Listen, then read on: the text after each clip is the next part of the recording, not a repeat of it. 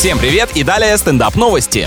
В одном из английских магазинов колбасу случайно вбили в кассовую систему как секатор, который является опасным предметом и может продаваться только совершеннолетним. Владелец супермаркета в конце месяца, наверное, с ума бы сошел, если бы узнал, что весь город зачем-то вооружился, а он вообще не в курсе. Но ошибка была обнаружена, когда один из клиентов возмутился из-за необходимости предъявлять паспорт, ведь он хотел купить всего лишь сырокопченое изделие. Представляя возмущение такими неожиданными антиутопичными правилами отпускать еду в зависимости от возраста, это похлеще, чем продукты по талонам.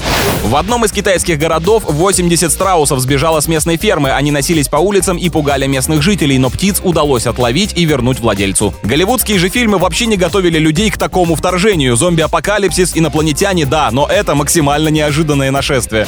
На этом пока все. С вами был Андрей Фролов. Еще больше новостей на нашем официальном сайте energyfm точка ru.